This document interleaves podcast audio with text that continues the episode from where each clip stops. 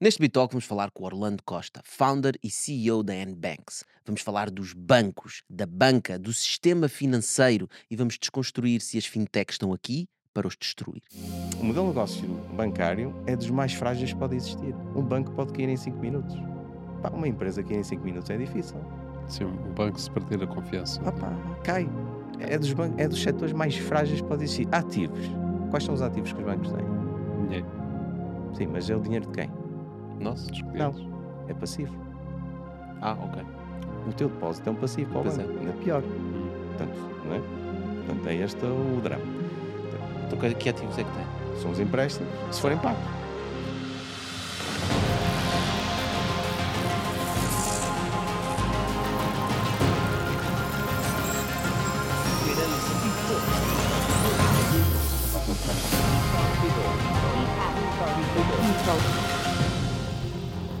Muito bem, Orlando. Então tu trabalhas com bancos. O que é que se passa com os bancos, meu? Parece que ninguém gosta deles. Epá, é verdade. Toda a gente tem dinheiro lá, não é? Todos Mas utilizamos evitam ao máximo estar lá. Mas depois ninguém gosta Há uma deles. espécie de mito urbano, confesso, não sei quem é o autor da frase, mas disse que a atual geração e mesmo a, a geração mais, mais nova, que agora é conhecida geração Z e coisas do género, dizem que antes gostam mais de ir ao dentista do que a um banco. Uau. Vá-se lá saber porquê, mas não deixa já está mesmo mais grave do que eu pensava. Está, porque ir ao dentista é hoje uma experiência muito melhor, falo por mim. Mas sim, há muita coisa a falar sobre isso. O que é que, o que, é que claramente eh, pode ser útil partilhar? Hum, de facto, passa por um processo que talvez seja o setor que estava sentado em cima de um barril que achavam que provavelmente não ia ser vulnerável, porque a banca sempre, sempre foi um dos setores mais tradicionais e que se poderiam dar ao luxo de, de, de aguardar pela inovação e pela tecnologia. E se formos a ver, se calhar é o setor que mais se atrasou a esse nível, eh, se formos a ver. Uhum. E provavelmente agora estão a- numa situação em que estão-se a perceber que hum, há muitas vulnerabilidades que estão a ser descobertas, nomeadamente o esquecimento do cliente. É o caso clássico que Esquecimento do cliente, isso é o quê? Sim, esquecerem-se é uma boa, é uma boa questão. Posso eh, ser mais concreto? É esquecer-se como bem servir um cliente. Ok. Ah, porque aquilo que eles têm legacy é o maior ativo que eles têm, ou seja, legacy é o histórico, não é? Ah, os bancos têm esse ativo que ainda é muito poderoso, que é o facto de manter uma tradição de uma base de clientes de milhares ou milhões eh, de, de pessoas ou empresas e que basta muitas vezes alterar a sua base de comissionamento, como eu já referi no passado em algumas eh, participações que faço, algumas trocas de, de opiniões como esta, bastam alterar em 50 cêntimos a um euro ou coisas do género e geram logo ali um revenue adicional, mesmo sem acrescentar valor para eh, o cliente. E portanto, uma das várias razões é essa: é haver uma impercepção, ou se quiserem, eh, uma percepção de não valor acrescentado por parte dos clientes, que muitas vezes começam a ter eh, uma reação eh, complicada quando, quando vem um extrato ou quando vem um aumento de comissões sem uma razão plausível, porque normalmente uma empresa aumenta um valor ou um preço por uma razão plausível, ou é um valor acrescentado, ou é um novo serviço, ou é, ou é algo que vai claramente criar valor. Nos bancos fecham balcões e aumentam os O banco preços. fecha um atendimento físico, porque de facto é um investimento que começa a gerar eh, retornos não, não adequados e ao mesmo tempo fazem com que não estejam mais próximos do cliente. Turnos não adequados. Sim, ou seja, antes era relativamente fácil de calcular Não, qual era fecham, o. o- eles fecham, eles fecham Sim. os balcões para poupar dinheiro, não é? É, eu estou a dizer o retorno não adequado, seja o retorno em, em volumes não, Ah, ok, para não interessantes. Mas sabes o que eu acho? Eu acho que há aqui um problema ainda mais eh, profundo que leva a isto que tu estás a dizer, que é, historicamente, o que é que é um banco, não é? Portanto, no início da- Uhum. dos- da- do sistema bancário, digamos assim, os bancos nada mais eram entidades onde tu podias ir lá, colocar dinheiro, não Uhum. é? O banco guardava o teu dinheiro, eh, depois à medida foram inventando algumas Remunerava o teu dinheiro. remunerava o teu dinheiro com, Sim. com juros e Certo. portanto era uma forma de tu poderes guardar o dinheiro e ele não estar parado E- debaixo e- do e colchão, como, por se- isso? como se costuma dizer. Portanto, faziam conjugação de segurança mais remuneração. Depois começaram a inventar alguns eh, produtos financeiros, como Certo. créditos, Certo? eh, como trocas comerciais, seja de, de que género for.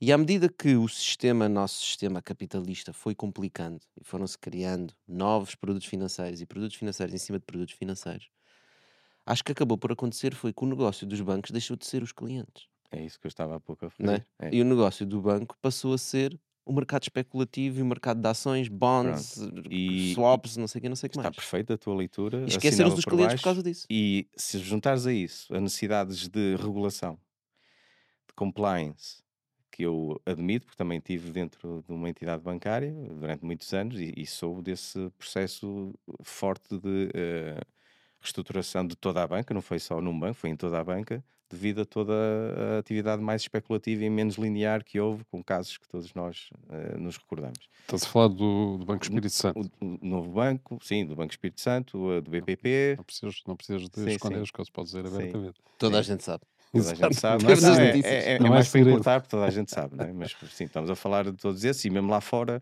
Lehman Brothers e outras Exatamente. situações. Portanto, de uma forma conjuntural, percebemos que hoje a- necessidade de, de compliance e de eh, regulação ocupa uma grande parte daquilo que é o esforço humano, tecnológico e de suporte dos bancos. Mas quando vais buscar esses exemplos é porque o compliance não está a funcionar.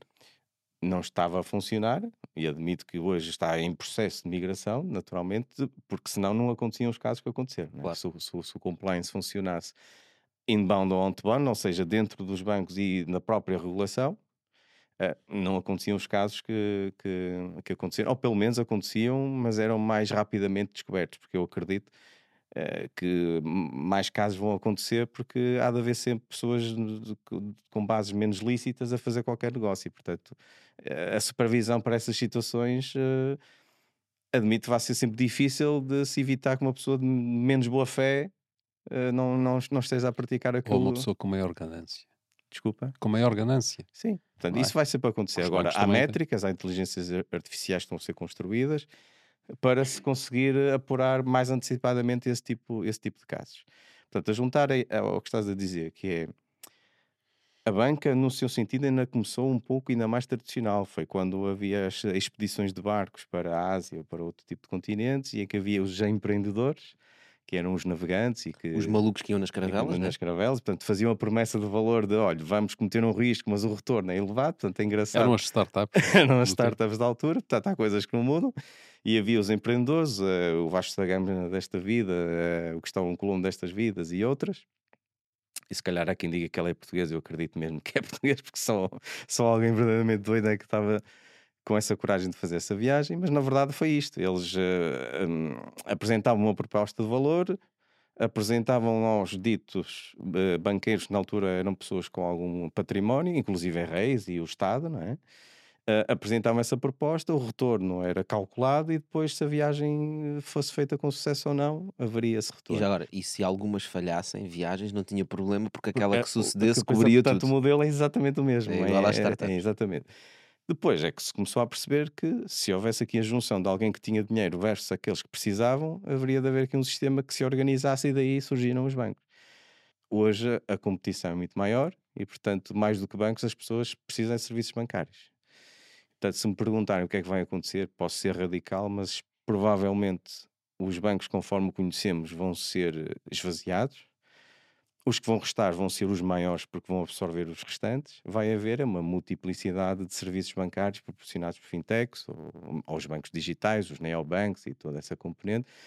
Portanto, o ecossistema vai continuar a existir, é? vai a ser distribuído por muito mais agentes que não apenas os bancos, porque a verdade é que o Bill Gates, nos anos 90, disse isso e tinha toda a razão. As pessoas não precisam de bancos, mas sim de serviços bancários, que até a uma determinada altura eram proporcionados por uma monopolização pelos bancos e agora pela diversificação que está a existir e impulsionada por Open Banking e pela PSD2 e essas diretivas que impulsionaram esta, este eclodir de novas empresas faz com que haja essa diversificação. Portanto, serviços bancários vão continuar, banca conforme existe. Mas é o que é não. que são serviços bancários então?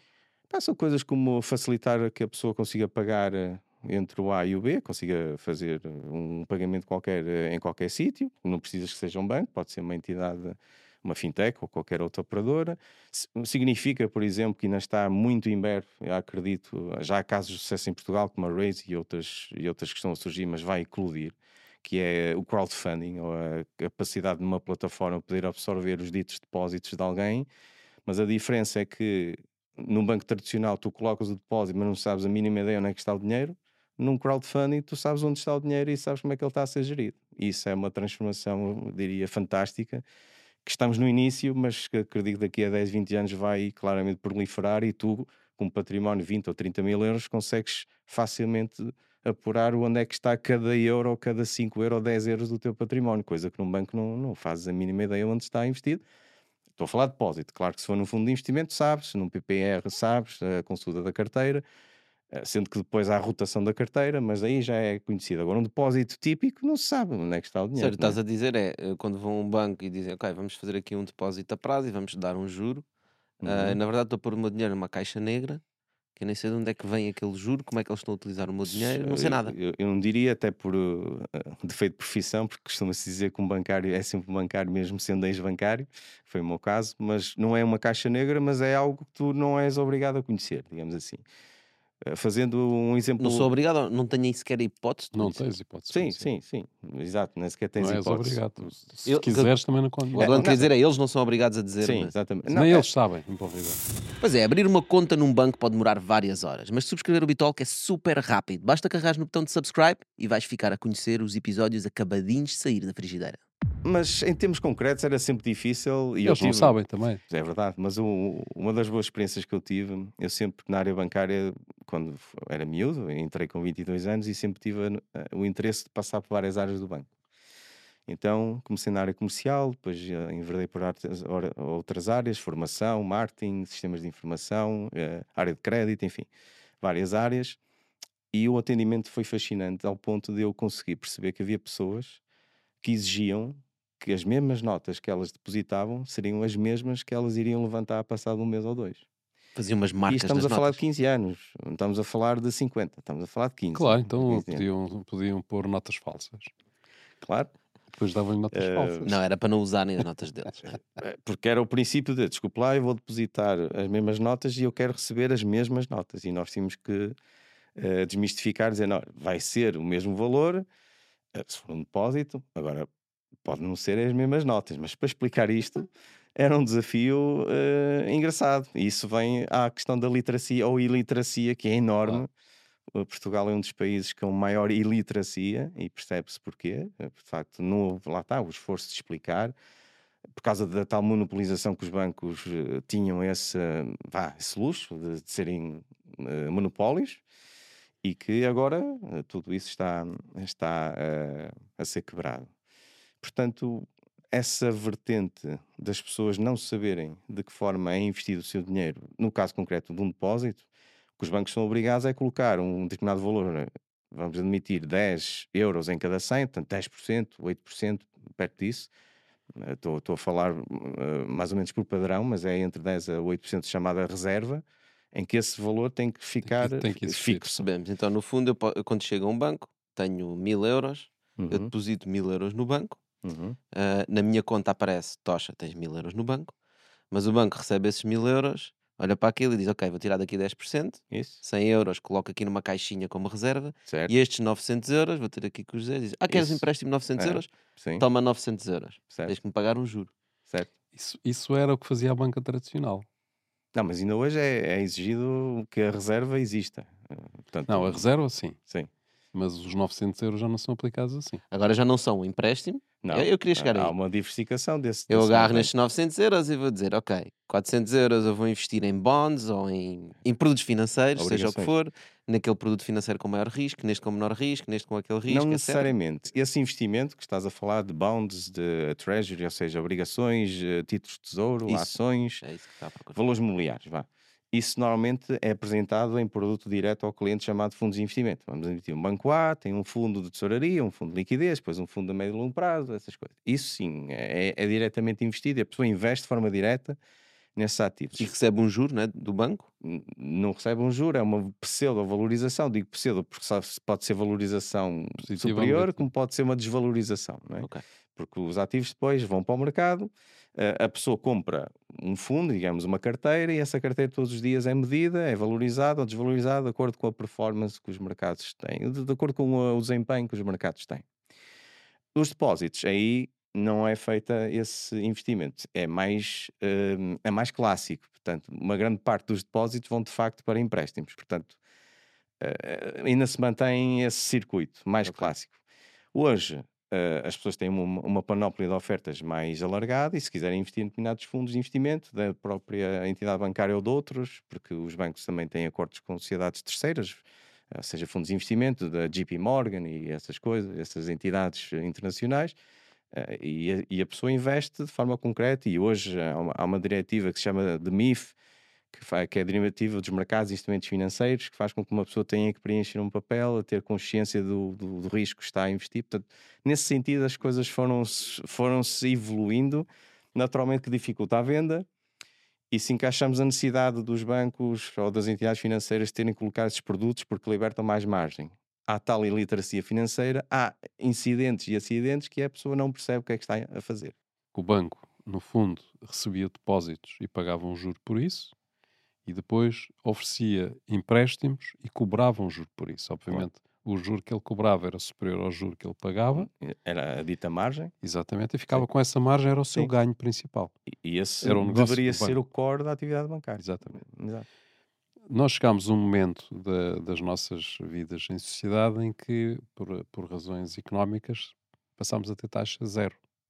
Taxa uhum. de juros zero. Taxa de juros, não é? Tem vindo a subir. Hum, sim, mas uh, pronto, eu, eu sou apaixonado por esse tema, mas ao contrário dos, dos momentos anteriores em que as taxas dos depósitos estavam mais indexados ou associados às taxas europeias. Ah, tu estás a dizer que as taxas de juro para depósitos vão, vão continuar próximas de zero. É okay, a minha okay. expectativa. Pronto, isso é outra conversa. É um cenário, tu ias chegar. Mas isso é um cenário novo que nós nunca estivemos preparados. Pronto. Uma coisa é tu saberes que tens um depósito de 2% e as taxas de referência estão alguns nos 2%. Certo. Outra coisa é os bancos foram uh, capitalizados, todos sabemos, não é? e neste momento podem, de certa forma, aproveitar-se dessas reservas excedentárias para continuarem a pagar menos do que aquilo que era suposto numa natural lei da oferta e da procura. Exatamente. Portanto, nós chegamos a um momento em que os bancos estão gordos, Isso. não precisam de dinheiro, não é? Uhum. Nós temos que pagar para ter lá dinheiro.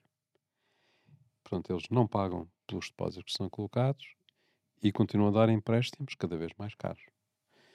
Isso. E mesmo no momento em que eles tinham empréstimos mais baratos, porque o empréstimo é constituído por duas parcelas, uma que está que é, que é o custo do dinheiro no mercado, não é? Que é Sim. O, Tens as taxas eónias, que é de curto prazo, e as Euribors. Eh. Que é as, as Euribors, uhum. exatamente, que é com base na Euribor.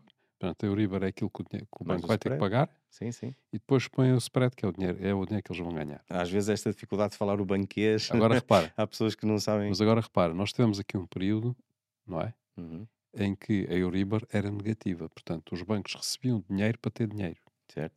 Não é? Iam, iam ao Banco Central e o Banco Central dava-lhes dava mais dinheiro do que aquilo que eles uh, ficavam certo. a dever, não é? É difícil não acontecer uh, o contrário, mas havia esta associação do risco do país ao risco do banco. E portanto, por isso é que o, o nosso Banco Central Europeu fazia esse processo, porque é difícil não se separar o banco do país. Então o risco do banco é o risco do país. E, e portanto, isso mas, mas a verdade é que, como isso aconteceu, os bancos viram que tinham uma oportunidade de ganhar dinheiro com os empréstimos, não é? Sim. E viram que também tinham a oportunidade de ganhar muito dinheiro com, com comissões.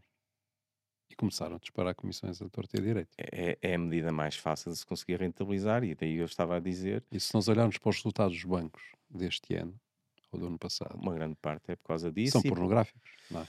Sim, e, e atendendo à conjuntura vivida, não esquecer das linhas uh, chamadas Covid, as linhas de financiamento para as empresas que viveram uma situação aflitiva durante a, pandemia e naquela fase mais crítica, a pandemia claramente significava fechar portas e, portanto, não haver atividade. Vocês recordam-se dessas operações? Os bancos tinham que ter a sua margem e agora as empresas estão a ter esse rebound, esse ressalto de todas essas linhas. Portanto, eu diria assim por alto os valores que estás a referir resultam de aumento de comissionamento mais as margens e as operações financeiras que foram que feitas fazer. por causa dessas linhas. Neste, portanto, neste momento, os bancos estão a cavalgar as taxas de juros para subir os seus lucros, basicamente, não é? Portanto, mesmo que não aumentem spreads, estão a aumentar spreads porque estão a aumentar risco. Por uma via direta do risco, sim. Não é? E estão a aumentar as Euribors de forma natural. Sem haver uma justa proporção no pagamento dos depósitos. Exatamente. Portanto, é. vamos ter bancos ainda mais gordos, vão ganhar ainda mais dinheiro. Podem certo. ter o reverso de haver pessoas que não conseguem pagar. Certo. não é? Aqui, exato, é um, um raciocínio completamente linear, uh, transparente e, para mim, claro. Um, aqui a única questão é que, marginalmente, ou seja, quando falo marginalmente, é uh, se este crescimento de resultados está a vir por novos clientes e novas adesões e, portanto, novas entradas de novos clientes, duvido. Este crescimento é com base na carteira que existe, que vai perdurar até um determinado momento quando todos os dias começam a haver uh, novos operadores, novos repara, uh, bancos isso... digitais e novas fintechs que estão a, a, absorver esses ditos novos clientes. Pronto, mas isso é onde eu queria chegar agora. Repara, o que nós estamos a assistir é novamente uh, a banca a querer encher os bolsos, digamos assim, não é muito simplesmente, ou seja, ganhar dinheiro fácil. Uhum. E ao fazer isso, numa atividade que até determinada altura começava a ser percepcionada como sendo uma atividade já pouco interessante, de repente ela começa a ser sexy porque ganha muito dinheiro. E ao fazer isso, num momento em que há uma efervescência do mercado em termos de inovação, de startups, etc, etc, estão a, assinar a, a sua estão a, estão a acelerar é. a Olha, mudança. Ou seja, estão a dar um tiro no pé. Se, se quiseres, uh, às vezes as metáforas ajudam. A velha de mais vale uma imagem de mil palavras para mim é um Titanic, não é? com respeito pelas mortes que causaram, mas já quem diga que a tragédia após uns anos é comédia, não é? É, é um pouco isto, mas na verdade, olhando com um afastamento, eu diria que a banca tradicional é um Titanic, que tem uns músicos, estão a tocar para animar as pessoas que estão a bordo, e só poucas é que sabem o destino que está, que está pela frente. Eu diria que os executivos que estão lá estão perfeitamente quando digo executivos, estou a falar das pessoas que gerem o dia a dia dos bancos, sabem qual é o drama, sabem qual é a situação, não conseguem é percepcionar qual é o tempo que vai demorar até se esvaziar essa carteira. Então, bora por continuar inércia, a tocar. E agora juntar a inércia, as pessoas são inertes. Quantos de nós deixam arrastar a sua apólice de seguro sabendo que estão a pagar demais, mas a sua preocupação não é essa, porque não têm tempo, porque não têm ferramentas que os permitam fazer isso. Quantos de nós mantêm a conta bancária porque não têm tempo para ir ao banco e etc, etc. É um Portanto, as pessoas, as pessoas são inertes por tendência. Portanto, por muita vontade que haja, há também o fator inércia, que faz com que, nesse caso, o dínamo dos bancos é a inércia. Porque se de repente as pessoas se movimentassem, era um problema sério. Eu costumo dizer que o modelo bancário, eh, o modelo de negócio bancário é dos mais frágeis que pode existir. Um banco pode cair em 5 minutos. Pá, uma empresa cair em 5 minutos é difícil. Sim, um banco se perder a confiança. Ah, pá, cai. É dos, é dos setores mais frágeis que pode existir. Ativos. Quais são os ativos que os bancos têm? Dinheiro. Sim, mas é o dinheiro de quem? Nosso? Dos clientes. Não, é passivo. Ah, ok. O teu depósito é um passivo para o pois banco. É. Ainda pior. Hum. Portanto, não é? Portanto, é este o drama. Então, que ativos é que tem? São os empréstimos, se forem pagos. É um ativo com risco, não é? Sim. Claro que depois há os ditos hipotecários, portanto, os têm as, as garantias, os imóveis e por aí fora, mas eu, como costumo dizer, naquela crise do subprime, os bancos, vocês lembram, começaram quase a tornar-se agências imobiliárias, a ter que vender imóveis. E eu dizia, pá, um banco não é uma agência imobiliária, as pessoas não têm uh, a destreza para vender imóveis. Portanto, uh, um banco tem que servir o seu, o seu efeito. Portanto, um ativo de um banco, diria, são os créditos, e obviamente os ativos edifícios e digamos eh, os ditos tangíveis que um banco tem, mas é curioso, muitas vezes as pessoas não fazem esse raciocínio. Ainda houve uma tentativa a determinada altura de transformar os balcões dos bancos em lojas, não é? Certo. Até faqueiros vendiam, não é? Certo, é isso mesmo. Portanto, um bocado do que fizeram o movimento que fez o CTT a determinada certo. altura, não é? Ah, e, e, no fundo qual é aqui, e, e, avançando para esta questão que talvez uh, possa estar a ser uma das questões que vocês teriam curiosidade é como é que os bancos fazem esta transformação. Uhum.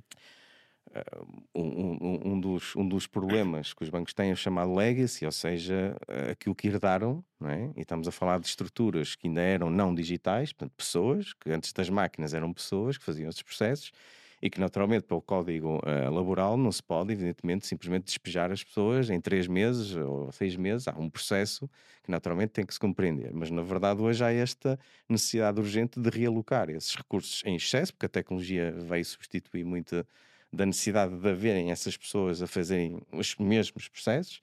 Portanto, um dos maiores pesos que os bancos têm é a quantidade de pessoas excedentárias quer a nível de, de, redes ditas de balcões, que todos sabemos que estão a fechar, quer depois a nível dos chamados serviços centrais. Portanto, Em oposição, tens empresas tecnológicas que fazem serviços bancários e que não têm esse mesmo problema, é? Portanto, é uma questão de tempo até, eu diria, começar a, a, a um reequilíbrio de forças a, para que os bancos percam o peso e o poder que têm para que haja um sistema mais equilibrado e que para um dito cidadão seja perfeitamente então, linear aquilo, aquilo que tu estás, com vários. Aquilo que tu estás a dizer é as empresas fintech, as que estão na área financeira, têm soluções na área financeira, têm um tempo para se afirmar.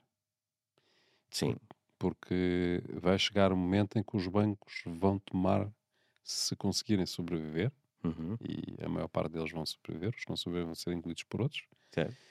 Mas os bancos, vai chegar um momento, vão voltar a dominar o negócio se, não, se as fintechs não se afirmarem. Certo, é verdade, é verdade. Não. Ou seja, como qualquer eh, empresa jovem, é? tem um, uma altura em que tem que se tornar sustentável o seu modelo de negócio. Há uma fase chamada cash burn, é? que é aquela fase em que se está a investir, desculpe, está a investir e, e, e, e que ainda não há o chamado EBIT, ainda não há um resultado positivo.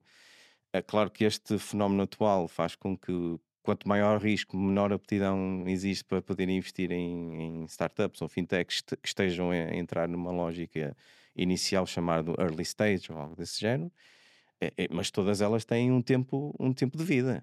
Aliás, não é só as fintechs, qualquer empresa nova tem um tempo de vida, não é? As outras... Normalmente é 20, em é. cada 20 só, só uma é que sobrevive. Pronto, aí ainda mais, é mais radical. Duas és mais radical do que isso. Eu sou um bocadinho mais otimista, até porque tenho que o ser. Mas sim, hum, essa, essa dicotomia pode existir.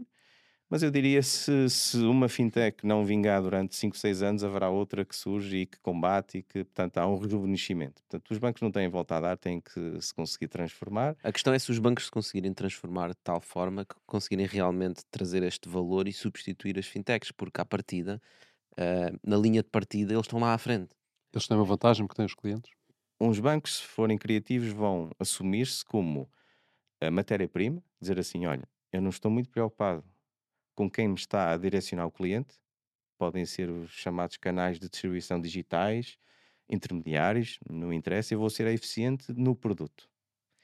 E alguns já estão a fazer isso, como quem diz, pá, vai ser inevitável, não vai haver espaço para eu ter uma equipa comercial de 5, 6 pessoas por balcão, porque isso é um custo demasiado elevado, é um custo de aquisição por cliente muito grande, um custo de gestão, então, há uns que vão começar a otimizar-se cada vez mais no produto, ou seja, ser competitivo no crédito, ser competitivo nas soluções de investimento, no produto core bancário e começar a ficar mais competitivo nessa vertente e a deixar que o cliente seja orientado por eh, plataformas digitais ou especializadas no relacionamento. Isso eu acredito nesse, nesse, nesse modelo.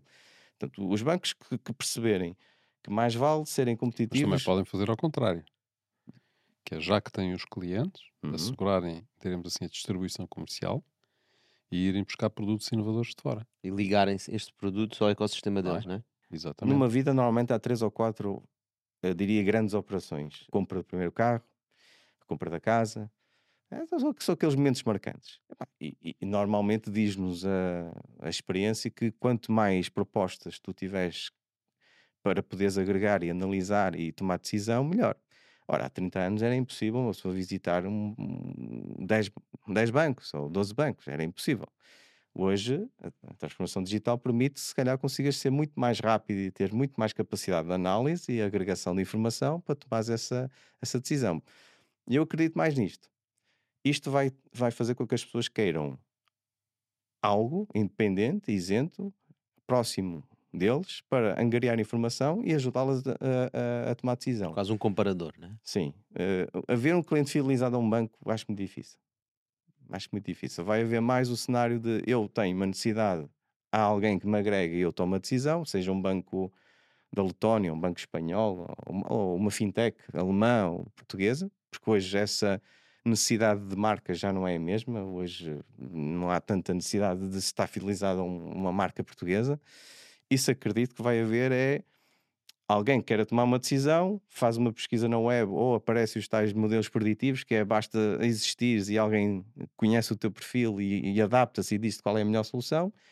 E então aí sim, como eu há pouco disse, o banco que for mais competitivo para ti é aquele que ganha.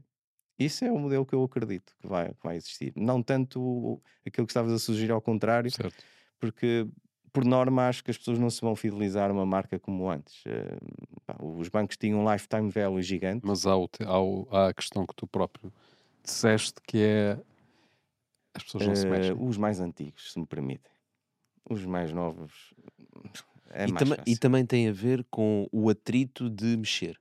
Ou Sim. seja, aquilo que estávamos a dizer há pouco, eu vou, tenho uma conta bancária, vou criar uma conta noutro banco, pá, ir a um banco tradicional, criar uma conta é, é um, um, filme. É um filme. Né? É. Mas tu vais a estes novos neobanks e crias uma conta. É o contrário. É um Pronto, instante, é né? E portanto, o atrito de troca é tão baixo que estas novas gerações e as pessoas já estão mais habituadas não, à conta isso, é, isso é absolutamente incrível. Pá. Como é que ainda hoje os bancos não aceitam. Com a chave móvel digital. Com a chave móvel digital, exatamente.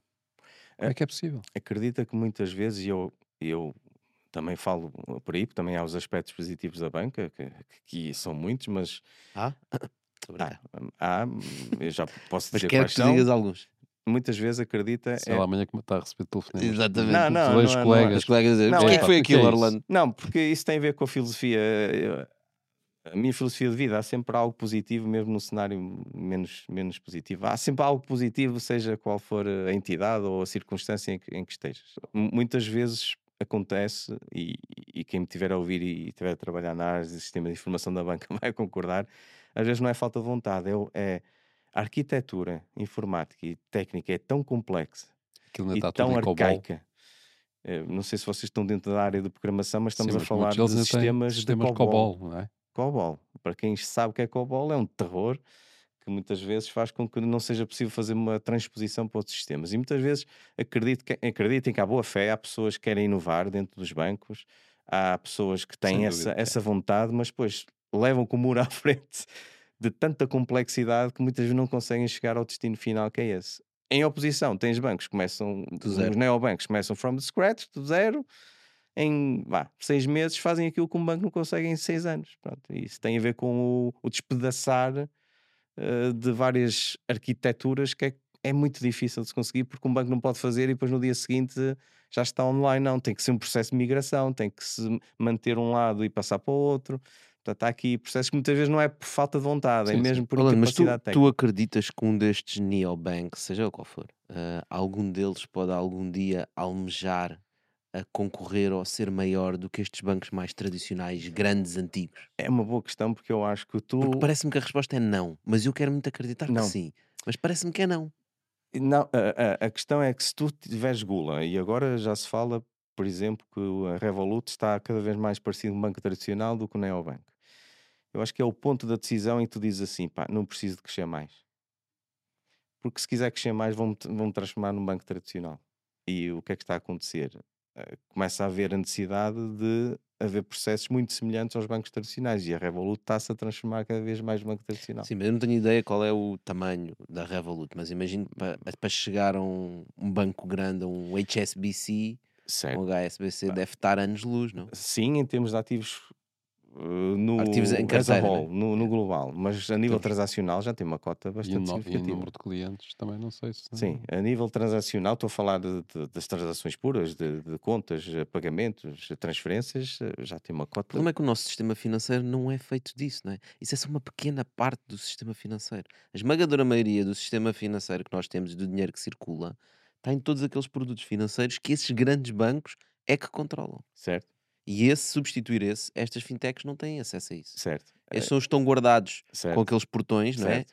Com, com os guardas da. E não te esqueças de uma coisa: é que eh, no puzzle completo do sistema monetário e do dinheiro, aquilo que representa o dinheiro dos particulares ou das empresas não é assim tão grande quando comparar com a dívida pública dos países e dívida privada. Ou seja, eh, os bancos têm carteiras de dívida dos países e essa dívida não vai para as fintechs. Não é? Portanto, há de haver sempre uma carteira grande que é onde os países emitem dívida e as sociedades gestoras investem nessas sociedades gestoras, grandes bancos, Goldman Sachs, e estou a falar dessas, a Merrill Lynch, enfim, tudo isso, que vão continuar a ter o parqueamento da dívida pública, que são trilhões de dólares ou de euros, não é? Portanto, isso vai sempre existir.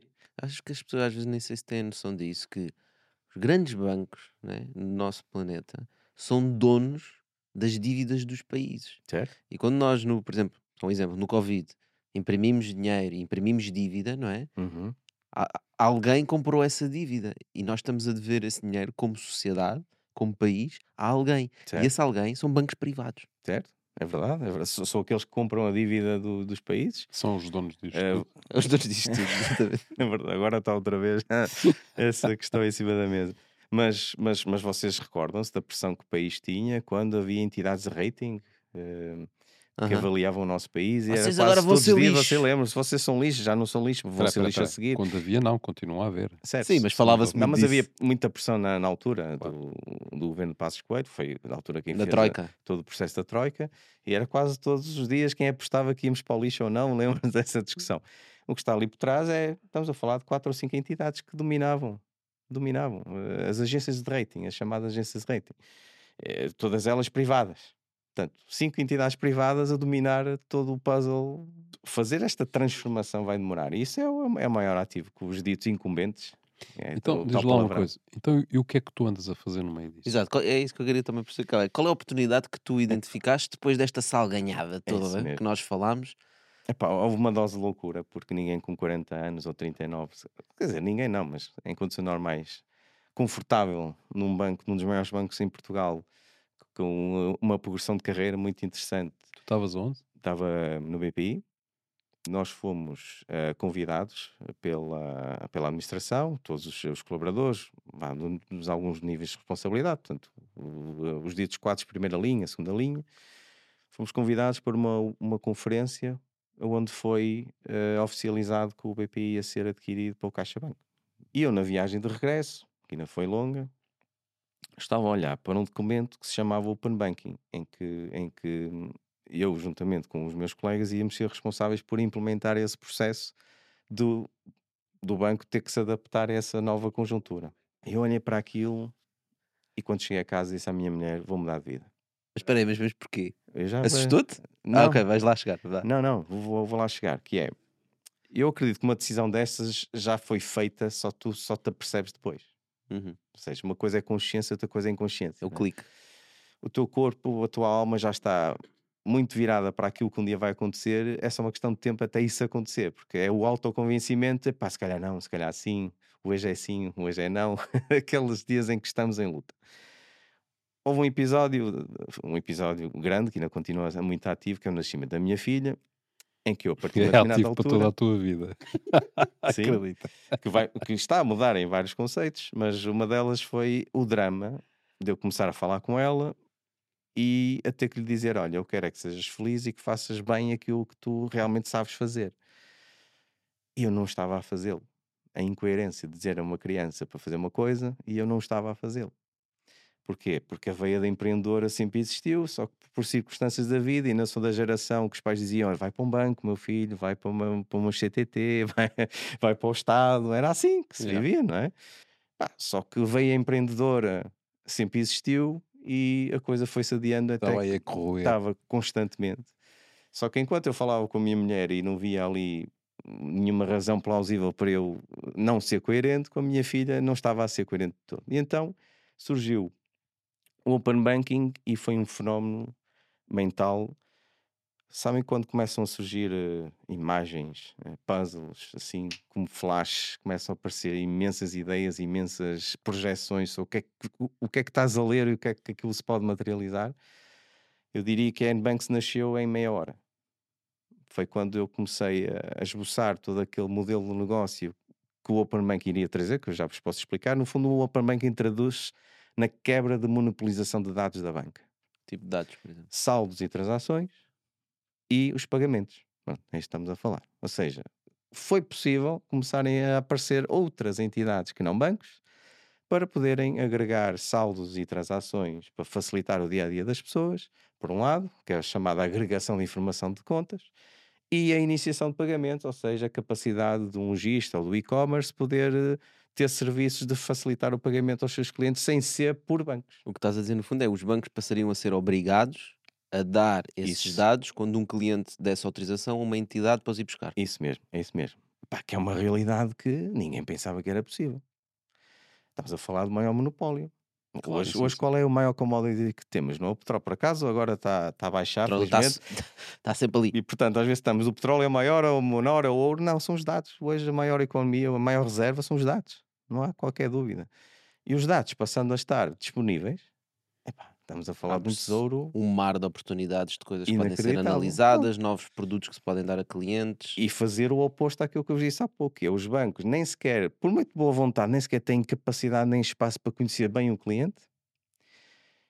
E isto vai permitir exatamente o oposto, conhecer bem o cliente, ir logo de encontro ao que ele quer e o que é que ele de facto pretende para o seu dia a dia, de forma muito mais rápida, inovadora e com outro tipo de soluções de escalabilidade, que hoje hum, não faz sentido só olhar para Portugal, faz sentido olhar para todo o continente europeu e, e fronteiras que é onde nós também estamos eh, enquanto N-Banks, porque o Open Bank está-se a pulverizar em vários lados do mundo, começou na Europa e agora está-se a arrastar.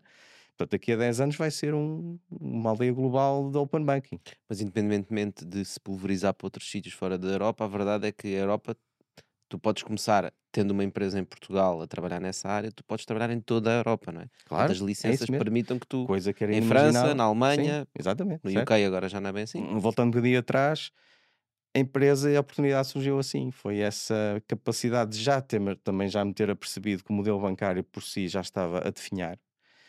Eh, nós sentimos, e, e eu, eu faço jus, a, há muitos bancários que isso é outro problema que a banca tem, é que estamos a conviver com energias diferentes. Fintech, estamos a falar de pessoas motivadas, a inovarem, a rasgar terreno, e a banca tem pessoas desmotivadas, cansadas, a querer mudar de vida e só não tomam um passo porque muitas delas não têm a tal coragem. Mas se vocês falarem Mas com tu, aquilo que é a realidade dos bancários, assim por alto, não, não, não escrevam o que estou a dizer, mas por alto, mais de metade não gosta do que faz.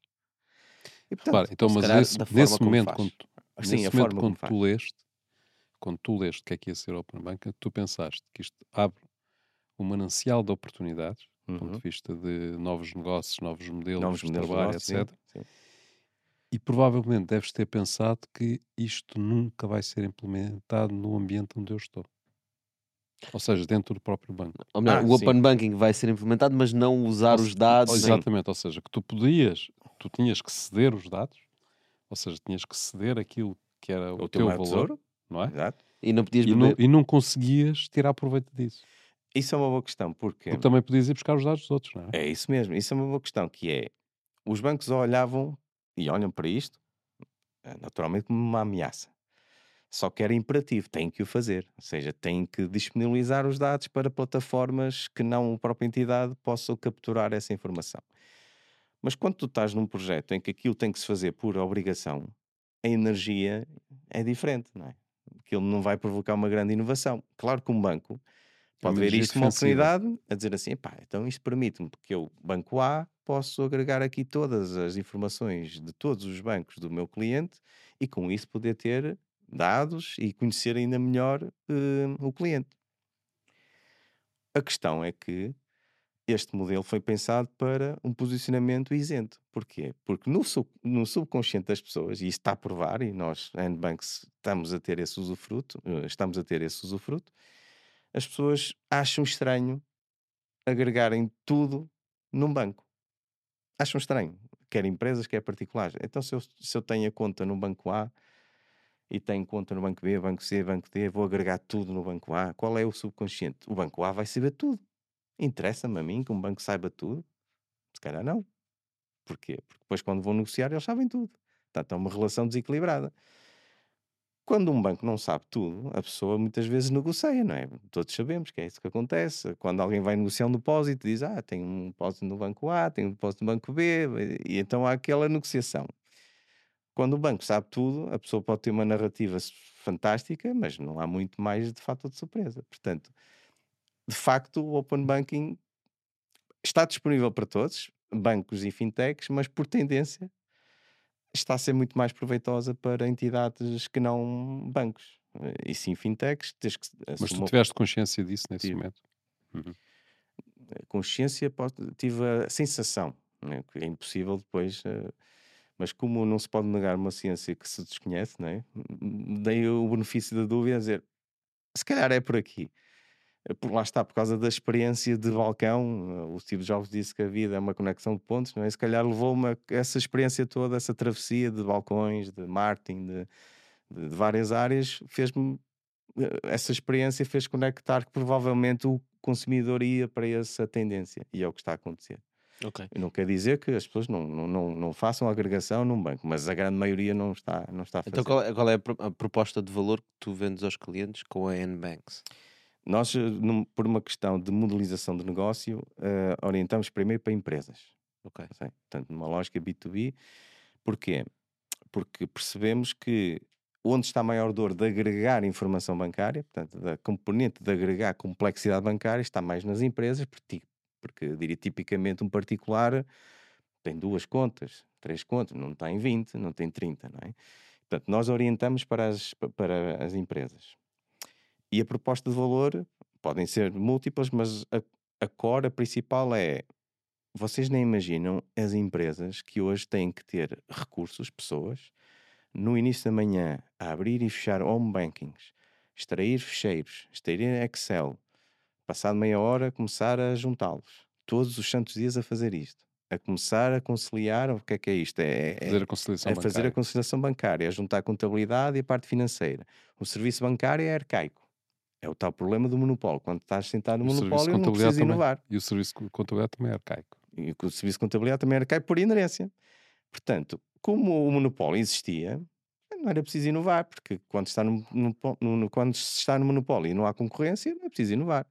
E de repente leva um, um choque. Espera aí, afinal hoje é possível dotar tecnologia para processos arcaicos. Portanto, a nossa proposta de valor, entre várias, mas a mais hum, impactante é em poucos segundos, só para não dizer de imediato, às 8 da manhã, um gestor financeiro tem todas as contas bancárias que tem, agregadas, atualizadas e o seu cash flow eh, em tempo real, os saldos e, e transações em tempo real. Parece pouco, mas posso-vos dizer que em empresas pode impactar em duas ou três horas por dia. Mas também para o, eh, o particular, eu não diria tanto a parte da descomplexificação bancária, porque aí não há muitas contas. O Open Banking vai a trazer um conhecimento da sua própria vida financeira, porque são poucas as pessoas que fazem Excel de orçamento familiar, ou não há tempo, ou não sabem, ou, ou às vezes até nem querem saber Sim, quanto sim, é nós- que gasta. Quanto é que... Nós tivemos exatamente essa conversa aqui com o Dr. Finanças. Ah, sim, e sim, estávamos a falar exatamente disso, que é as pessoas não têm noção. Se as pessoas parassem todos os meses para fazer as contas e perceberem para onde é que o dinheiro Onde é que está aí, gastar o dinheiro? né? Algumas ficavam em choque. É, Porque nós não temos chocados. noção nenhuma de onde é Sim, que gastamos o dinheiro. Sim, E, e- e soluções como esta, de automatização, barra informatização, tecnologia, podem fazer com que se possa adotar maiores ferramentas de gestão financeira sem ser proporcionada pelos bancos. Lá está. Olha, e nós aqui temos é uma frigideira que pá, não é um sistema de pagamentos, mas isto é altamente eficiente. É o fim, já é, É- o tempo. É o tempo de nós irmos à frigideira. Temos lá tirar de lá uma coisa com um bote. com uma API. Com uma API. Olha, vou-te pedir para escolheres um, um ingrediente Boa. eh, que tem uma pergunta para tu leres. Então vou só afastar o microfone. Ok, vamos a isto. É Então ler? escolheste o O, podes tirar, podes tirar, podes, Posso podes ler? ler, ler em voz alta. Muito bem, vou ler em voz alta. A tua família recebeu alguma mensagem de pêsames quando o ator Orlando Costa morreu? Nossa frigideira anda muito atrevida nas perguntas. Por acaso era uma, uma personagem que eu gostava, o ator que fez de Zé Gato, Eh, mas não. Eh, muitas vezes também sou associado ao nome do atual primeiro-ministro, porque o pai dele era Orlando Costa também. Eh, mas, eh, mas não, Não felizmente tens não. cara de ser pai dele. Pai ah, dele. pois é isso, exatamente. Na não. idade. Portanto, sim. Mas, mas quando vejo, muitas vezes me apresento, ah, é o nome do pai do atual primeiro-ministro. Mas não. Eh, existe um Orlando Costa, que foi artista no Brasil também, com algum sucesso, e esse também, infelizmente, também não sou, não sou reconhecido por isso. Muito bem, olha, ora, muito obrigado por teres vindo. Obrigado eu pelo convite. Obrigado a vocês, pessoal, por estarem desse lado. Já sabem, podem nos encontrar nas plataformas digitais e no Qplay. Nós voltamos para a semana. Obrigado a todos. Dani. Obrigado a todos. Obrigado. Obrigado. É, é incrível como é que nós podemos ficar aqui 50 minutos a falar sobre bancos e tu achas que o tempo passou rápido. Para mim passou, se calhar para vocês não. O problema de ser um setor não muito interessante é esse. Mas, Olha, mas porquê é que tu não conseguiste entrar no mercado europeu? É que não consegui entrar? Não no- conseguiste, ou não tiveste essa opção, ou não Não, não. decidiste não ir. Se calhar passamos mal a mensagem, mas nós entramos. Ah, a ok. questão é percebemos que em África a oportunidade de mercado é muito maior. maior.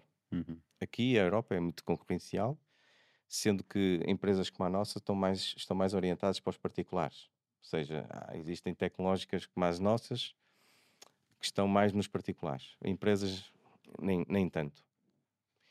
A África é um mar de oportunidades tremendo. Pá, e, e assim num clique estamos a trabalhar com as maiores empresas de, de oil and gas, construção, transportes eh, ferroviários, assim num, num clique. Uhum. É porque é word of mouth, um falam com o outro, e depois é esta realidade. Quando fui a Angola, por exemplo, é uma coisa completamente diferente, que é, tu estás numa mesa e tens o CFO de uma empresa, e depois tens de outra, às vezes são concorrentes. Eh, É um convívio que nada tem a ver com o que se passa aqui. E, portanto, e, e- dentro da lógica dos eh, patriados, eles não se importam muitas vezes de estar a conviver, desde que não haja transmissão de dados sensíveis, mas eles partilham, partilham. Olha, estou a usar uma ferramenta que me permite fazer isto. Ah, é quem é? Olha, é N-Banks faz isto e aquilo. E sentimos esse impacto, coisa que aqui na Europa é muito mais difícil. Isso é... Porquê que tu achas, porquê que tu achas que o sistema de pagamentos deles está, está muito mais à frente do que os sistemas dos é outros? necessidade, porque epá, estamos a falar de. Tipo, dá- dá-nos só um exemplo. O Ghana é hoje um dos maiores centros de inovação de fintechs. Porquê? Porque normalmente há, uma, há um afastamento da chamada densidade populacional, não há, não há muita concentração, há, há- muita diversificação. E houve lá, já não me recordo qual é- foi a operadora, mas foi a primeira a fazer pagamentos por telemóvel para evitar que uma pessoa tenha que pagar um determinado serviço e tenha que fazer quilómetros só para fazer o, o pagamento. E então, como não havia rede multibancos, porque lá é uma, é uma realidade que não existe nem de maneira nenhuma como aqui, não há tanta concentração de máquinas ATMs, eh, a necessidade aguçou o engenho. E, portanto, usou-se aquele dispositivo que todos têm, apesar de tudo, que é um telemóvel, para articular comunicações e fazer pagamentos que conhecemos com o MBWay. O MBWay em África já existe há 10 anos, 15 anos. Ok, mas com internet no telemóvel. Sim, com dados móveis, sim, sim. Sim, ok. Sim. No smartphone tem uma apli o estás a dizer, é a loja tem, por exemplo, uma aplicação qualquer que permite receber dinheiro. Certo, certo. Tipo um MBWay, Certo, não é? certo. E depois, são, e depois são países com muita população, não é? A Nigéria deve ter 200 Sim, milhões, sim, não é? sim, sim. Coisa assim sim, é, claro, muito jovens, jovens, portanto, com muita, Muita facilidade. digital. Uhum. Eh, a, a Angola é outro, é outro exemplo. Qualquer solução de particulares explode nesses países, porque são jovens, com fácil adesão digital, as infraestruturas tecnológicas são boas, não, não são desastres. Como, às vezes há, há- há países com melhor infraestrutura tecnológica de recursos naturais. Só para se- se- se- saberem desse, desse exemplo. É mais fácil ter um telemóvel que muitas vezes um recurso com água. Que é? interessante.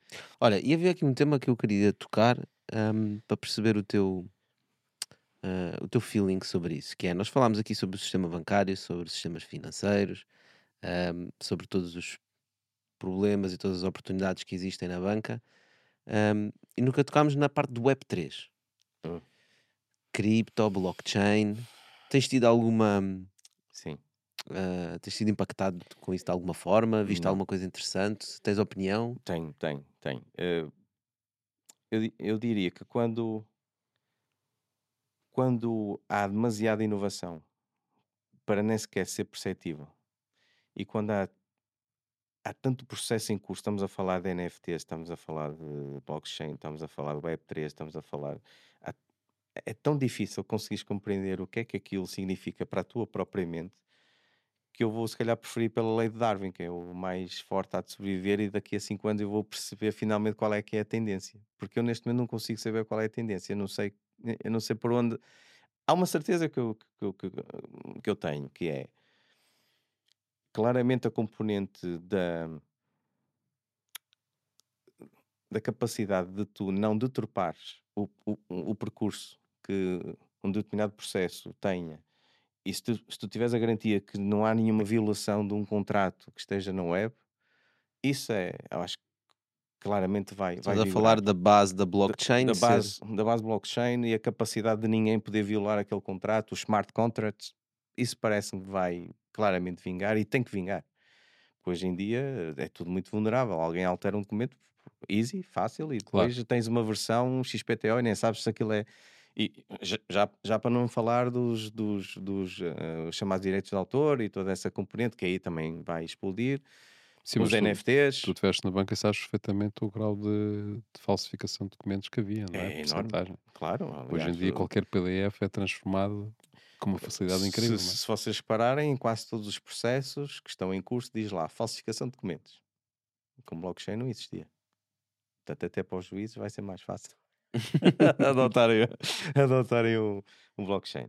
As bitcoins desta vida podiam ter outro cenário, agora estar a juntar as duas coisas e o lado mais rico estar a ser um, demasiado exposto e tu a pôr em o lado causa... mais rico, o lado te tecnologicamente Sim, com maior potencial. A, a, a, o, com maior parte potencial maior de valor que realmente devia ser valorizado está a ser undercover, no fundo está a ser desvalorizado por causa de uma questão especulativa, especulativa. que não devia existir. Eu isso, isso, ainda não consegui perceber porque é que se juntaram as duas coisas. É, porque a ganância comanda Pronto, a vida. Lá está.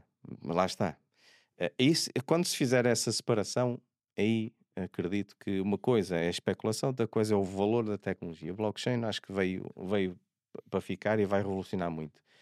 A nível jurídico, a nível da banca, não é? Isso é porque o primeiro gajo que inventou, o Satoshi Nakamoto, que inventou que Bitcoin, sabe quem é. fez uma moeda, não é? E, portanto, claro. a lógica dele era disromper os bancos. Certo, é? certo. Não é acreditava nos bancos, foi depois da crise de 2008. Certo, certo. Estes bancos são os malvados. Vamos fazer aqui uma coisa descentralizada que ninguém controla e o certo. povo é que controla. Certo. e como bancário, pensei que pá, deve ser um tema que, que achas curioso, pelo menos, né? perceber qual é que é a lógica que, está, a lógica que está ali por trás. E das pessoas que conheces que, que estão na banca, uh, conhecem Bitcoin, falam sobre isso? Não, eu acho que não. Não, não. É um... Também tenho a percepção que não. Para já, eh, lá está, é impercepção. É um, é, um, é um termo que não é fácil de compreender para um típico bancário ou mesmo alguém que esteja da área. Eh, e, e muito, muitas vezes por uma questão geracional também. É? Mas. Estás a ver? Não conhecem o inimigo. Sim, às vezes é aquela vontade também não, sabem que há ali uma ameaça, mas não querem uh, não querem conhecê-lo, digamos assim. Mas eu tenho essa, essa curiosidade de facto de não ter que misturar as coisas, porque apesar de tudo houve também um aproveitamento daquilo que foram as, as, mais, as mais práticas, porque haver uma moeda sem risco cambial, sem flutuação e que um japonês possa pagar com a mesma moeda a um alemão ou, ou um português, acho isso normalíssimo. Ou seja, uh, as duas pessoas podem dizer assim: olha, eu quero um ativo que não corra risco cambial. Eu posso fazer em anos ou posso fazer em euros. Se calhar faz sentido a fazer numa moeda sem corrermos aqui um risco, um risco cambial. Isso, para mim, faz todo sentido. O problema aqui é a forma como a tal moeda é monetizada, não é? Que é a tal história da mineralização e que tens de ter eh, X nós da para rede. mineralizar, tens de ter um data center alguns que não seja muito caro. Portanto, o Portugal não é todo o melhor país para mineralizar devido ao preço da eletricidade. Portanto, toda essa parte é que podia ser um bocadinho mais bem feita. Uhum. Podia ser, a mineralização devia ser controlada. Um, eu não digo pelos mesmos do costume, pelos incumbentes, mas devia haver de facto um entendimento global que aquilo tem que ser supervisionado, não pelos membros do, do costume, mas de facto por uma entidade que dê alguma credibilidade, que é o que está a faltar agora. Agora está a cair a pique, ninguém, ninguém já credibiliza o, a Bitcoin. E o meu medo é esse, que por causa da Bitcoin se vai descredibilizar o que de bom ele tinha, né? Que, é, é, mas, essa tecnologia. Mas, mas tu, tu ainda te podes dar ao luxo de fazer isso e ter essa posição enquanto o Web3 está desligado do, da realidade dos negócios das empresas. Certo. Das empresas uh, fora do Web3. Certo, é? certo, certo, certo. Portanto, a partir do momento que os teus clientes vão começar a operar com criptos, isso vai acontecer, certo. não é? Tu vais ter que entrar aí. Não, eu, eu com isso não quero dizer que sou resistente. Eu quero dizer é quando eu me concentrar Aliás, nisso. provavelmente alguns dos teus clientes já têm, já têm ativos já em cripto. E, é? e, nós próprios até já temos em curso uma funcionalidade que vai permitir agregar a dita posição financeira tradicional e também as wallets de, de cripto, claro. Isso claro. já está em curso. O que eu estou a dizer é que quando isso for mesmo relevante, eu vou deixar o, o pó assentar, porque se eu fosse acreditar em muitas coisas que já foram ditas, eh, perdíamos, não é? Porque esse é o risco. Há muita coisa dita, muitas delas não são totalmente credíveis. Eu vou deixar assentar o pó, vou, vou perceber quem é que é credível e a partir daí vou seguir uma determinada recomendação. Agora é demasiado imberbe. Se vocês forem a fundamentar o que é que cada uma das entidades diz sobre o Web3, eh, a blockchain, a criptomoedas, perdes-te. Ou tens uma referência, quase um fundamentalista e segues aquela doutrina, ou então ficas sem uma percepção clara do que é que estamos a falar. Eu acho que há uhum. muito. Há... É muito cedo. Mas eu sinto cedo. no teu discurso um dos teus maiores receios tem a ver com regulamentação. É? Certo. E aliás, nós vemos aquilo que aconteceu com, com FTX, SBF. Que é um, é um mau exemplo. No fundo, o SBF é, era praticamente um banco, né? Portanto, as pessoas depositavam lá uh, os seus ativos, depositavam certo. lá dinheiro. Certo. Uh, e eles usavam o dinheiro para, para outros fins para fazer o que e ele agora foi detido, não é? Uh... e há quem diga que se houvesse regulamentação eles por acaso estavam nas Bahamas, né? Uh, ao contrário, por exemplo, uma exchange que é o Coinbase que está nos Estados Unidos. Estavam nos Estados Unidos e nas Bahamas. Sim, mas a falcatrua toda estava nas Bahamas. estava toda ao lado. A Coinbase que está lá nos Estados Unidos tem a regulação certo, e é, certo, tem certo, algumas verificações. E tu sentes que falta isso, não é? Falta, falta, falta. Porque não há volta a dar, quer dizer, uh, todos nós podemos dizer que somos sérios, mas uh, não basta dizer, tem que se ser e parecer, não é? E, e não há volta a dar, seja que forma for. Mas o problema das pode pessoas... Pode parecer demasiado para um gajo de uma startup uh, ser algo conservador. Eu gosto de tecnologia e de inovar, mas há coisas que eu acho que não se pode ir demasiado longe, porque não há, outra, não há outro cenário. Quando tu lidas com ativos de, de terceiros, tem que haver uma terceira parte. Sou eu que estou a gerir o teu dinheiro, o teu recurso, mas tem que haver uma entidade, alguns, que zele por aquilo que eu estou a fazer. Se não houver, se for um descontrole absoluto, então de facto a pessoa também tem que correr o risco daquilo desaparecer. Portanto, em condições normais, quem investiu na FTX ou, ou quem tinha lá ativos devia saber o risco que está a correr porque é claramente um expoente máximo da descentralização. Portanto, é, até devia ser um exemplo do que é que é o expoente máximo da descentralização. O problema, exato, só qual é que é o problema? é quando tu estás a defender algo, porque muita gente acredita que essas, esses organismos que controlam né, fazem parte do sistema e estão também Bem, esses organismos certo. corrompidos e estão na cama com a Goldman Sachs e com certo. todos eles e que eles estão certo. todos num conclui e portanto o que nós queremos é descentralização, não queremos ter nada a ver com essas pessoas. Certo. Uh, mas quando acontecem estas desgraças, não é? Volta-se atrás. Volta-se atrás. Afinal, a gente se calhar precisa não. de alguma regulação. Sim. E acho que há aqui também um binómio na, na própria comunidade de cripto. Certo. Os que querem descentralização pura, não queremos controle. Epá, Pois, tens que saber onde estás a meter o dinheiro. Se é perderes, perdeste. É isso, é, é máxima liberdade, não é? Exato. É do género, olha, é, isso é o aspecto de máxima, máxima liberdade, é correr o risco, só depois as pessoas que são uh, alvo desse tipo de irresponsabilidade, se calhar elas próprias mudam de opinião, né? se calhar, uh, ou então umas chegam à, FTX ou, ou chegam a, a, esse tipo de veículos, muitas delas sem percepção apenas porque o vizinho ou o amigo Sim, também investiu. Houve, houve, muita gente que né? perdeu, perdeu praticamente tudo. Pra, tinha, é? praticamente tudo. Uh, e muitas Também delas... é a iliteracia financeira, não é? Ah, porque isto foi um efeito fósforo, põe tudo, põe tudo mesmo. Fósforo, começaram a aparecer uh, blogs, uh, livros, sabe o que é um Bitcoin e depois começava-se aquela, lá está, a gula de um amigo teve a sorte de vender, ou, ou ele dizer, muitas vezes uma coisa Comprou. é o que tu dizes, é o que tu fazes, mas um amigo teu, epá, conseguiu comprar um carro só porque investiu no Bitcoin em seis meses, isso mexe com a pessoa, diz, eu também quero, não é? Mas será que a pessoa tem a percepção só porque o amigo também investiu? Portanto, esse, esse escalonar né, desse processo faz com que aconteça Mas isso tipo... é normal, escalonar dessa forma. Certo. Não é por acaso que, que, se gasta tanto dinheiro em Portugal no, nos jogos da Santa Casa, não é? Claro. E nas claro. raspadinhas. É. Sim, mas, mas, mas aí o risco é relativamente controlado. O risco e, é controlado, mas é, mas, é, sim, mas é, é controladamente certo. Também, faz parte, o faz resultado, parte da natureza O resultado humana. também é controlado. Não, ainda bem, ainda bem que somos ambiciosos, não é? E, e, quanto mais fácil for o caminho para tu enriqueceres, melhor. Uh, tens é que saber qual é o risco que está em causa. Agora, eu acho é que já tínhamos condições e a Web3 é capaz de ajudar, inteligência artificial, machine learning é deixar para os humanos o que realmente é humano e deixar para as máquinas o que é que elas realmente podem fazer. E no meio disto há processos que as máquinas podiam antecipar, as chamadas trends, as tendências, porque há comportamentos que são já Estás antecipados. a regulamentação podia ser assegurada pelas máquinas? Completamente. Ou pelo menos uma, uma, parte significativa. Há uma série de... Olha, há uma estatística que diz... E aí já não são os gajos do costume. Isso é, isso é interessante. Por exemplo, uh, isto, vou-vos dizer uma estatística, mas que transporta para a auditoria ou para a compliance, que é os CFOs, foi uma, uma research que diz, os CFOs de uma empresa acham que apenas 20% dos seus processos é que são automatizados, 80% deveriam ser uh, automatizados. E apenas 60, e, e apenas 33% desses CFOs é que têm condições mínimas para assegurar a robotização de processos. O que quer dizer que eles sabem qual é o problema, mas são muito poucos aqueles que sabem como fazer. A regulação, Tem condições para. A regulação e a auditoria é um caminho que, de facto, uh, os profissionais da área sabem aquilo que eu estou a dizer. Há muita coisa que é perfeitamente repetitivo. Não é preciso um ser humano. Porque os setores são praticamente os são mesmos. Processos, são processos. São processos. E, portanto, são processos secos. Para e mim, é, cegos, melhor, a é? regulação, a não ser que de facto os algoritmos podem ser mudados, mas lá está, isso aí já entramos na, na lógica do blockchain, mas a regulação devia ser feita por máquinas. E muitas vezes há comportamentos que as máquinas conseguem uh, uh, identificar. Vou-vos dar um exemplo. Nós trabalhamos com uh, um data scientist que fez um projeto para uma das redes de hipermercados aqui do país e ele desenvolveu um processo que faz com que muito rapidamente se consiga perceber qual é a probabilidade de um operador de caixa cometer fraude. Portanto, as pessoas que estão nas caixas.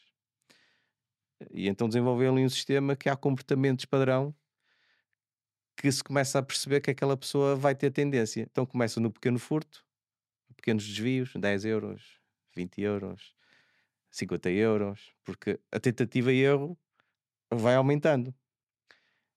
Isso faz com que seja um bom exemplo do que eu estou a dizer. Se a máquina começar a detectar com antecipação. Isso já é quase um minority report.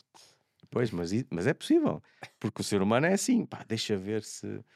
Põe aqui 10 euros, vamos dar. E se alguém vai dar. Se alguém nota. Ninguém nota. 20 euros, ninguém nota. 50, até que chega à gula e de repente começam a ser milhares, né? até que alguém apura esse problema. Na banca foi igual, eh, não é preciso chegar aos casos todos conhecemos, do caso Salgado e outros casos que estão em curso, há outros casos ditos menos relevantes para a sociedade, mas que existem, que são agentes, agentes bancários, pessoas das, das, agências que cometem fraudes. Isto tem a ver também com esse processo. Quem sabe, quem já passou por isso, sabe como é que, como é que funciona. Começa em pequenos, uh, pequenos furtos, digamos, pequenas ações, e depois vai acrescentando até que a pessoa já nem se controla e já nem, e já nem percebe o que é que entrou e saiu, o esquema pounds, e depois de repente é um descontrole total. Pronto as máquinas conseguem prever isto. Mas Portanto, repara, como foi, como foi fácil implementar o, as regulações de lavagem de, de capitais, é? de lavagem de dinheiro, uh, para, os, para os bancos digitais. Certo. Não é? E o processo de KYC, não é? KYC, KYC não é? Que, que, que regula, diremos assim, certo, certo. tudo o que é no obter os dados do cliente, não é? Sim. É um processo perfeitamente automático, muito simples de realizar online e que é, feito, de facto, por, essas entidades. O é mesmo processo na banca tradicional é, um deita, é, é, deitar as mãos à cabeça, não é? É, é? é? Mas isso é a razão que eu estava a dizer. Muitas vezes não é má fé, é os sistemas que existem. Que tinhas quase que fazer bomba a top para começar do zero. Pois. Uh, porque há, há mas, sistemas... Mas, mas lá está. Eu não estou não a criticar o sistema financeiro e eles fazerem isso. Tudo bem. Façam como, como sabem fazer, não é? Uhum. Ou como conseguem fazer. A questão é que, do ponto de vista do Web3, se, se chegar lá, a questão é como é que se vai chegar lá essa regulamentação e introduzir essas ferramentas. Tem que haver o chamado espírito da lei, não é? Ou seja, se tudo começar bem feito a dizer tudo o que for previsível tem que ser máquinas. O ser humano só entra na parte que é mesmo impossível as, uh, as máquinas detectarem. Eu isso acredito. E quem tiver de boa fé dentro da, dos blockchains e, e, das bitcoins desde que o princípio base seja tem que ser regulado, que eu acho que até já muita gente dizia que não, que não devia ser regulado, agora já diz que deve ser regulado. Também tenho essa sensação. Uh, já começam a dizer, porque começam a ser vistos maus da fita e pronto, e portanto tem Perdem ser... credibilidade, é uma questão de Perdem credibilidade, portanto acho que esse ponto já está ganho, tem que ser regulado. Podem não ser pelos mais do mesmo, até porque eles nem têm competência para isso. a Reserva Federal Americana não sabe regular, digo eu, estou aqui a falar assim um bocado por alto em free, em free speech, não é? mas eu acho que quem está habituado à atividade bancária core não tem competências para regular uh, NFTs. as bitcoins e NFTs, nem sabe o que é que é isso. Sabe não falar de DeFi, nem, é? nem, nem, sabe o que é que é isso. Portanto, tem que haver aqui formação, tem que haver aqui identificação de perfis, porque mais do que a parte técnica é a parte é da é a parte da ética, não é? A parte da ética é que é fundamental. Uhum. E se vocês repararem, os casos que aconteceram, se calhar é, é o que está em causa é ética, não é? É, não era questão económica. É, A questão é ética. Ele fez aquilo como podia ser feito numa noutra empresa. E aí sim, é que Aliás, sabe apostar veio, quem é que ele tem. veio do sistema financeiro, não é? A família. A família. Uhum. A questão é ética, não é? Quem deve estar nesses, nesses, nesses espaços tem que ter a ética que leva a estar no sítio certo a fazer aquilo que deve, que deve estar a, a ser feito. E daí que se calhar o maior problema dos casos que, que falamos hoje da FTX é aquele jovem, que é um jovem, não é? Quer dizer, nem passou por. Se calhar agora passou por experiências incríveis, mas a experiência de vida não se faz com 20 e poucos anos, não é? Quer dizer, há muitas coisas só a mesma idade é que, é que te vai dar a experiência, não é? Eh, é sobretudo em aspectos que, que todos sabemos, a questão da mortalidade dos pais, enfim, todos aprendemos com esse fenómeno, não é? A ética, como é, que se, como é que se mede a ética de uma pessoa que é um empreendedor e de repente está sentado em cima de uma empresa que é o unicórnio?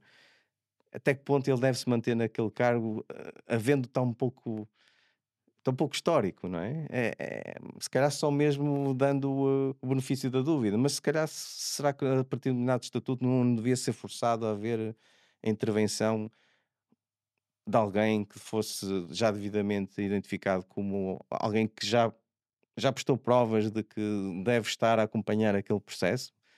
É a parte mais, mais difícil. E no, no caso da FTX, acho que nem sequer era preciso ir tão longe. Os problemas deles eram mais básicos, tipo, desde coisas de terem um board, de terem epá, mecanismos internos para verificação, para controle de assets, seja o que for, as coisas mais básicas, eles não tinham implementado. Mas o que é engraçado, eh, e que não tem piada nenhuma, é que quem investiu, os maiores investidores da FTX, Certo. são investidores É verdade. do sistema financeiro. Certo? VCs, etc Profissionais. profissionais que estão sabem. habituados a investir em empresas corporate altamente reguladas, Certo, que sabem todos os processos de controle que têm que lá estar, e quando investiram na FTX, borrifaram-se para todas essas normas por causa dos ganhos especulativos que a área dá. É o, é o FOMO, não é? É o Fear of Missing Out. Sim, mas podes ter FOMO e mesmo assim verificar as coisas. É pá, mas eh, aquela, epá, olha, é foi FOMO, como isso é a, ganância. a GameStop, né? Foi mais ou menos, né? entrou naquela espiral que nem sabia o que é que estava a acontecer, mas tinha que se investir que aquilo todos os dias estava a gerar yields É incríveis. ganância. É um bocado, é um bocado de ganância. Ganância pura. Olha, já estamos a falar de tecnologias e inteligências artificiais e machine learning, vocês têm implementado coisas desse? Tem algo, tens algum plano, alguma visão Sim, sim. de sim. coisas que aqui façam sentido. Estamos a falar de regulação automática, não é? com robôs. Certo, Pá, uma data de coisas na área financeira não é? que se Certo, pode certo. fazer com, com esse tipo de tecnologia. certo. Olha, nós próprios, nós próprios na Nbanks temos eh, já instituído sistemas de inteligência, vá. Não é só machine learning, inteligência artificial, também há o human learning, que é uma coisa que é uma coisa eh, engraçada, que é, por exemplo, damos um caso muito prático. Nas empresas, as transações são de uma natureza muito mais diversificada do que no âmbito dos particulares. Os particulares têm mais ou menos as mesmas transações, nas empresas há uma diversidade enorme. E torna-se difícil tu teres automatismos sem ser a própria pessoa a ensinar a máquina e ele próprio a, a criar regras. Então a isso nós chamamos o, o human learning, que é a máquina vai aprendendo, mas o humano vai ter sempre que estar constantemente hum, a, colocar a introdução de novas variáveis à máquina, porque a máquina sozinha nunca vai conseguir chegar à tal capacidade de, se antecipar. Mas na área financeira, tu podes, hum, podes criar hum, eh, comportamentos de inteligência. O mais clássico é eh, o forecast, ou seja, a, a previsão de tesouraria, eh, que é uma ferramenta que muitas poucas empresas usam, que é a capacidade de antecipar cenários. Por exemplo, vamos dar um caso: mais de 80% das PMEs, vá, não digas grandes, mas mais de 80% das PMEs só vão a uma entidade bancária pedir financiamento em cima, em cima do acontecimento é quando é mesmo necessário, porque não têm ferramentas para conseguir prever. Epá, já poderia há muito tempo existir ferramentas de previsão, Com, machine com o prejuízo que isso tem para eles, não é? com o juízo que tem para eles Porque e para o benefício negocial de, nenhuma. claro, e o não é? benefício de quem está disposto a emprestar. Claro. Quanto maior for a, a sofreguidão de alguém que quer um, um crédito, maior é o apetite de alguém pôr o tal spread, a tal margem. Hoje podes facilmente padronizar. Podes pôr uma máquina a fazer antevisão de cenários, podes como por exemplo fazer uma combinação que é o histórico que a empresa tem de tesouraria, mais o histórico da empresa do setor, como é que elas se comportam. Por exemplo, nós hum, e a partir daí, por exemplo, monitorizares as vendas. E a partir daí se conseguires tu monetizar a venda, E se tu tiveres um ciclo de pagamento que é longo, certo? já sabes, quanto mais venderes, certo? estás suscetível a Certo, ter problemas de exatamente. tesouraria. Conseguis, por exemplo, ter uma antevisão e uma, e uma antecipação de, de problemas que os teus clientes possam ter que estão com processo em tribunal e tu não sabes, mas hoje a inteligência, com base em dados públicos, consegue-te dar logo a informação de que se há uma empresa tua cliente que tu nem tens noção, porque enquanto humano não tens capacidade de saber tudo, não é? E portanto hoje já consegues antecipar ou integrar eh, elementos que te possam logo de imediato Atenção dizer este cliente que é possível possas não vir a receber. posso né? não vir a receber, por exemplo. Ah, há hoje um- na área financeira tens, tens já um conjunto de ferramentas que permitem fazer isto. Esse é o caso mais, mais simples que posso dar. Mas mais uma vez, onde são as fintechs, não é? É. E são estas novas empresas que estão a trabalhar com esta tecnologia. É Eh, e os verdade. incumbentes que já têm os clientes e mesmo os ERPs, que estávamos Sim. a falar há pouco, não é? Sim, sim. Pá, eh, eu percebo que é complexo, ehm, a fiscalidade é difícil, em, em Portugal especialmente, é complexa, pá, mas algumas das Epá. ferramentas que eu vejo nestes ERPs. Se pá, achas que a fiscalidade idade em Portugal é difícil, no Brasil, ok, esquece. No Brasil, em qual Brasil? No Brasil, No nos Brasil, diferentes. cada estado, E Estados Unidos. não, cada estado do Brasil tem a sua É, fiscalidade, é não é? incrível. Nós, nós temos uma ideia dos Estados Unidos e muito evoluído, mas ainda hoje há grande valência a prevalência dos cheques físicos, cheques. Coisa que em Portugal está, felizmente, está a cair a, olhos vistos. Nos Estados Unidos ainda é fiduciário, aquilo é sagrado. Operações de pagamento, como nós temos, multibancos que dá para levantar dinheiro e fazer uma série de. de... Esqueçam, isso não existe.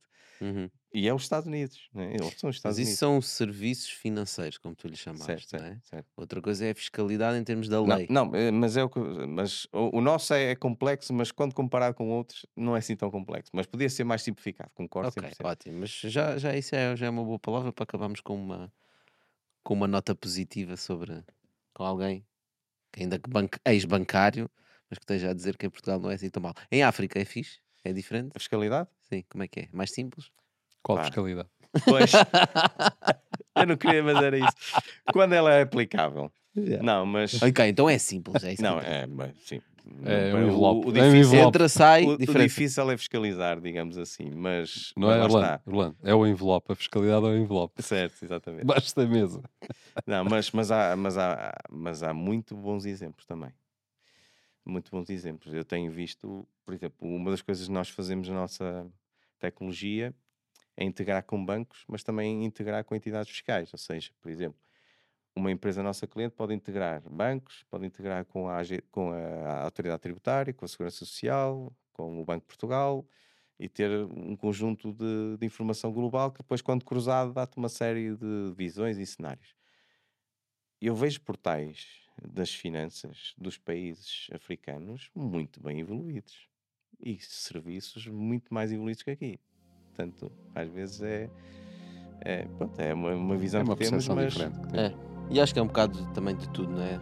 é o mundo não é preto e branco. Existem é todos os. É. Olha, Orlando, muito obrigado por esta conversa extended aqui no YouTube, no Obrigado. iTunes e no Spotify. Pessoal, obrigado por estarem desse lado. Já sabem, estamos de volta para a semana. Não se esqueçam de deixar o like, o follow, de sugerir o episódio a alguém que vocês conheçam. De certeza que vocês conhecem bancários ou gestores de conta a quem querem enviar este episódio. Mandem a todos os gestores de conta. Todos os gestores de conta em Portugal. Obrigado. Obrigado, Orlando, mais uma Obrigado. vez.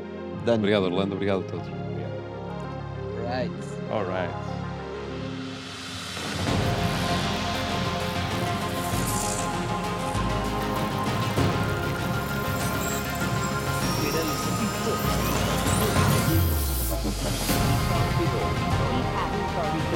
Oh.